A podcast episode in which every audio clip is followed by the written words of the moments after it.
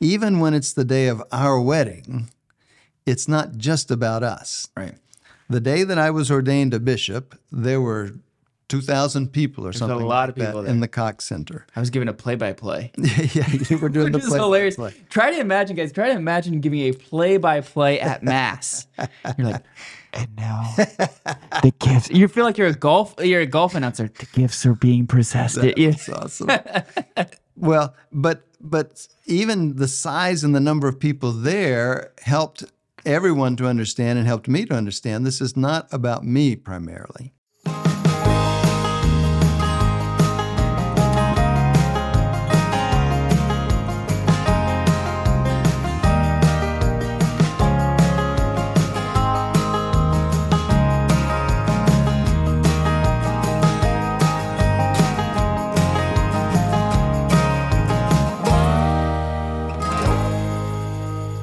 Welcome to Tulsa Time with Bishop Konderla. I'm Adam Minahan. As we continue, welcome back as we continue to talk about marriage, marriage prep, engagement, when to date, when not to date. I, we're hitting, we're, we're covering the whole spectrum, or at least hopefully covering, it's, scratching the surface of the whole spectrum. It's taken us as long as it takes to get married to talk about. Here's six months worth of Yeah. uh, Tulsa time. But uh, we we did finally get the couple that we're talking about to the point of the ceremony. right? Yeah, yeah. And um, my first wedding, the first wedding I did as a priest, I worked with a couple. They were going to convalidate a, a marriage. They'd already been married uh, about 12 years. They had two children. They were going to convalidate a marriage. And I talked with them, you know, we did all the marriage preparation work, and I talked with them about the uh, what the propriety of her coming down the aisle in a long white dress, given that her two children are going to be accompanying her down the aisle. And the point of the long white dress is the virginal white dress and so Right. forth. She's already married with two children. Right. And so we agreed, or at least I thought we had agreed, that it would be better, uh, perhaps more seemly, if she wore a very simple, stylish dress. We get to the day of the wedding. Uh, 40 minutes late, I'm standing at the front of the church, 40 minutes late after the time the, the wedding's supposed to start. They haven't shown up yet. Uh, then this car pulls in and they begin to unpack her out of the car because she's in the whole big dress with the train and the whole thing. And it takes a couple of minutes to get her out of the car with all the dress and the train and everything oh, and the kids. Then someone looks up and notices that the videographer was not there yet. And they literally, with me watching, put her back in the car, backed the car back away from the front of the church, got the video guy set up, and filmed the arrival again. All of this starting 40 minutes late. And I was saying to myself as a young priest standing in the back of the church, I'm either going to decide here and now that this kind of thing is not going to bother me, or I'll die young and unhappy as a priest. because it was it was a little amazing uh, that they just it didn't occur to them that this is there are some problems here. Right. You're like, where did where in seminary did they teach me this? You know? So so perhaps that's not the best way to launch into uh, talking about the marriage ceremony itself, but it does it does I hope in a lighthearted way. I mean, Right. it was a lighthearted moment. Um, it does remind us of one thing that even when it's the day of our wedding, it's not just about us. Right. The day that I was ordained a bishop, there were 2,000 people or something a lot like of people that in the Cox Center. I was given a play-by-play. yeah, you were doing Which the is play. hilarious. play. Try to imagine, guys. Try to imagine giving a play-by-play at mass. You're like, and now the gifts. You feel like you're a golf. You're a golf announcer. The gifts are being processed. Yeah. That's awesome. well, but but even the size and the number of people there helped everyone to understand and helped me to understand this is not about me primarily. Mm-hmm. I'm here and being ordained as a bishop to serve these people. That's the point. Uh, the same thing happens at a priest's ordination or a deacon's ordination, and a similar thing is going on in a wedding. The, the couple that's coming to give the sacrament to each other is ideally coming in the midst of the Catholic community, of their parish community, the community of faith, and the community of faith is joining them, and the community of faith is depending on them. But it's not just about them. It's about what Jesus is doing in their life, and it's about them, yes, but not only about them. And so that's an important thing to keep in mind uh, as the couple works with the church's minister to plan the ceremony. Because the sacrament of marriage is a rite just like the the rite of mass. Um, uh, people are used to the idea that at mass it proceeds from this to that to this to that to this to that. Mm-hmm. There are some elements that can be uh, customized in a way, but most of it is given. Right? Mm-hmm. We teach the seminarians uh, say the black, do the red. Right. Right. Right. You're, it's not your job. It's not your mass to hmm. simply invent. Right. You may be the one celebrating the mass, but the mass belongs to the church. It's not yours to change. Similarly, with weddings, uh, it's not for the couple to come in with the idea that, uh, okay, I've seen lots of weddings. I want mine to be this way. I don't want it to be that, and I don't want to have this, and I don't want to do that. Um, a bride one time approached me right before the wedding and uh, had changed her mind that they wanted to have uh, entrance an entrance hymn. They had said they didn't, but had changed their mind. They wanted to have a entrance hymn what we would call an entrance hymn. Yeah. And she said, "Could we play? There, I have someone here with a boombox. Could we play Steve Perry and the band Journey singing faithfully for the entrance?" And I said, "No, no, you can't." We couldn't do that. Oh, and she was so angry, and through the whole wedding, it was just she was burning holes in me. but I was trying to protect her because years from now, that would seem kind of silly, I think. Right. And it would not be fitting. Yeah. Yeah. So in the moment, it may have seemed right. And of course, I love Steve Perry. I tried to grow my hair as long as Steve Perry when I was young. But oh, come on, where's the picture of that? I'd like. That. but uh, that's not the time or place, right? That's the the perfect thing to play at the reception. Sure. Yeah. Right. So that's another thing that can help with the wedding planning is to keep in mind that if there are things like that, particular music that you just think you got to have, or um, you know, particular ways of doing flowers or whatever, the reception is always there. You can do that at the reception. What the, the minister is going to help you do is to plan appropriate music, music that uh, is in the repertoire of the church, which is pretty broad. Mm-hmm uh, to plan the readings, the, the best readings to use. Uh, he'll probably want to talk to you about yourselves and your life together to gain some insights for the homily. Uh, and then the vows. He's going to help you understand how we're going to do the vows and the exchange of rings. Sometimes couples want to write their own vows. Mm-hmm. It's really dicey uh, and what's best is to use the vows the church gives you. If you're going to write the vows, first say the vows the church gives you, then you can say vows to each other. But the vows, as the church has written them, contain the elements that are needed to express that free, fruitful uh, consent uh, or that free, informed consent that forms the sacrament.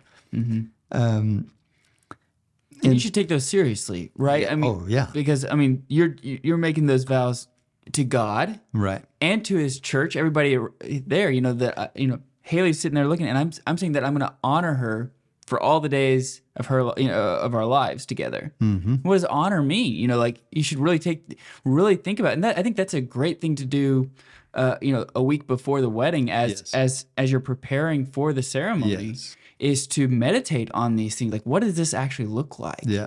You know, I often advised couples to plan for a day in the week before the wedding, if they possibly could, to plan a day where they could go away and be alone, a, a sort of a retreat day. You know, priests are expected to take a week long retreat before they're ordained. The same for deacons. Well, the couple should plan some time where they could go away, and a fruitful thing to do is to bring the readings that they've chosen and to bring those vows and to be saying those vows to each other before they get married, practicing being able to do that. Because there is an intimacy that is involved in uh, baring my soul to this person that I'm marrying in saying these vows that is powerful. And uh, one of the things that helps couples do is to say them at the wedding without becoming completely emotional. right? And uh, the emotional wreck. Yeah, that can that sometimes makes a couple very nervous. Uh, the idea of that. Um, some practical things to think of. Uh, again, have to do with not allowing too much of the culture to encroach on the wedding, or at least the the elements of the culture that are not mm, uh, seemly. So, one is to think in terms of modesty, in terms of the dress Right. the in terms of the bride's dress and in terms of the bridesmaids' dresses. Um, I would say uh, it is possible because I've seen it done so often. It is possible to create a very beautiful and stylish dress that is still completely modest. Absolutely. Uh, it's not necessary for the bride to be very exposed. It's definitely not necessary for the bridesmaids. And one thing to think about in terms of the dress and in, in terms of the bridesmaids and even the choice of the bridesmaids is these days we have lots of tattoos. That's a part of the culture too.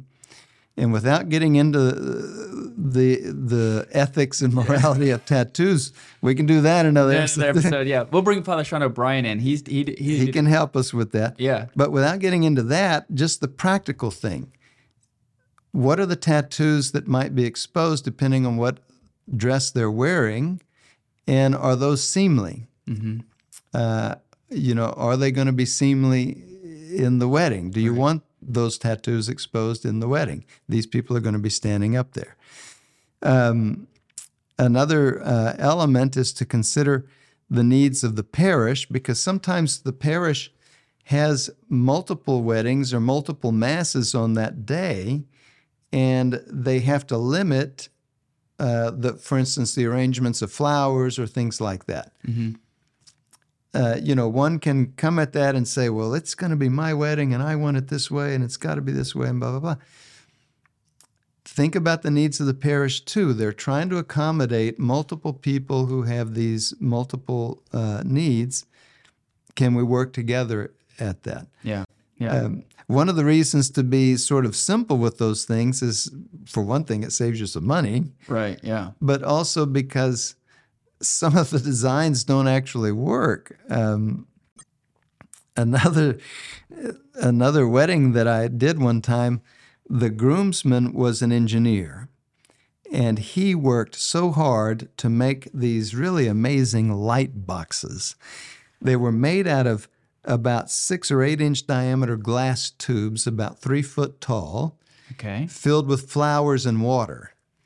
And at and each of them sat on a box that was a light box that shone light up through the tube. Oh, cool. So it lit up these flowers and water from below. And there were about six of them lining the the aisle. Mm-hmm. And when I saw them, I thought, this is going to be a disaster. I don't know how, but somehow this is going to be a disaster. And we made it through the wedding fine until the very end. And the photographer was backing up down the aisle, filming the bride and groom as they're leaving. And sure enough, he backed into one. And it went over with a loud whoosh. And water and flowers went everywhere. Oh man. So think about those kinds of things Yeah. beforehand. It's not necessary to do them. right. And so sometimes simpler can be better. There's a, a certain dignity in that. Yeah. Um, hey, you want me to throw out a couple? sure. Yeah. Uh, show gratitude to the the ones who are working the met, what, helping with the wedding. Uh, right. Some of those church members, you know, people who are working there, they are, it's probably their day off. It could be a Saturday or Sunday. They're n- Right. not with their family. Uh, they're probably not getting paid. It's probably a volunteer spot. You know. Right. So show you know show some gratitude and maybe even get them some flowers or some some, some token of appreciation. Yeah. Uh, another thing that was really good, uh, helpful was the people that you invite to the mass uh, beforehand, before the ceremony, beforehand, let them know if you're not Catholic. Here's kind of here's what to expect, and um, so that way they know kind of what they're getting into, you know, and, and what's going to be taking place, and uh, how communion works. Um, you know, so that I think is is beneficial, especially whenever you have multiple different religious families uh, in in the church. And the couple can ask the the uh, priest, celebrant of the mass, to make a little announcement at communion. We usually did that, simply to explain to people what to do. Right. Uh, the people who are there are wanting to honor the traditions of this church that they're in. If they're not Catholic, they may not know them. right. Uh, they just need some explanation of what should I do? Should I go up or not go up? If I go up, what should I do, and so forth. So you give some little instruction. Um, the other thing that's important is to understand and then really abide by the the uh, what we should call the rules that the church has regarding things like photography or things like um, uh, throwing rice or seeds or things at the end of the ceremony. Uh, there may be very important reasons that the couple may not understand why, for instance, the church doesn't allow rice or birdseed. Maybe the church had a parishioner slip and fall Right. because of rice or birdseed or something. So it's not necessary to know the reasons why, but simply to ab- abide by what the, the parish is asking. Um, and, and then uh, to have the time of your life. Yeah. In other words, again, that's, that's the benefit of this retreat day is to have prepared spiritually for this moment because the moment itself is so intensely um, powerful that you you get lost in it and you don't want to be worried about that you don't want to be worried that gosh if what if it doesn't go and all this it's going to be beautiful no matter what so don't worry about all of that don't worry if something doesn't go exactly right if someone doesn't do the right thing or say the right thing or any of that uh, have the time of your life. God is going to be with you in it. The pictures are going to be beautiful, so don't get too caught up in all the the photography and all the things. Photographers uh, can be sometimes aggressive Right. in a way that harms the ceremony. Right. And so it's important that the photographer knows from the parish what he can or cannot do, or what she, where she could go or couldn't go. Uh, are drones allowed or not? Uh, you know, all of that uh, is important to know. And uh, with those, with those uh, sort of uh, reflections, uh, the ceremony can be a beautiful ceremony, one that you'll, of course, have videos of, and Right. All, all the all the you can look back on all your life. Yeah, a lot of time. One of the guy, somebody told me before uh, on my wedding day. He said he told me try to engage as many senses as possible uh, during the ceremony to help you remember it because hmm. it's a bl- it happens so fast, mm-hmm. right? You prepare for so long, and then boom, it's over, and all of a sudden you you realize, oh my goodness, the, the night's over, you know.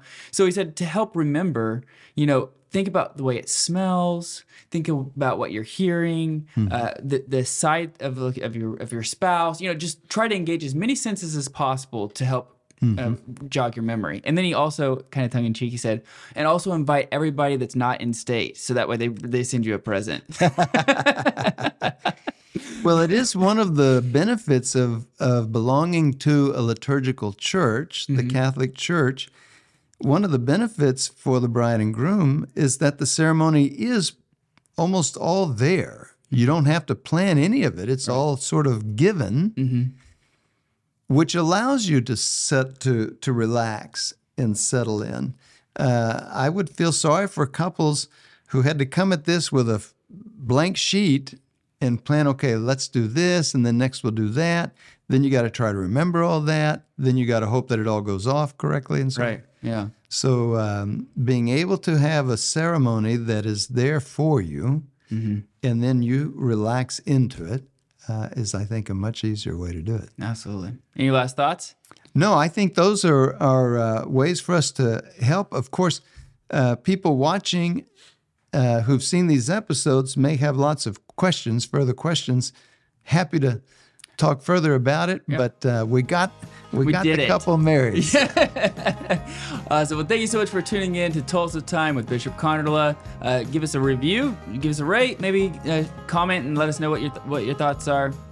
We'll see you next week.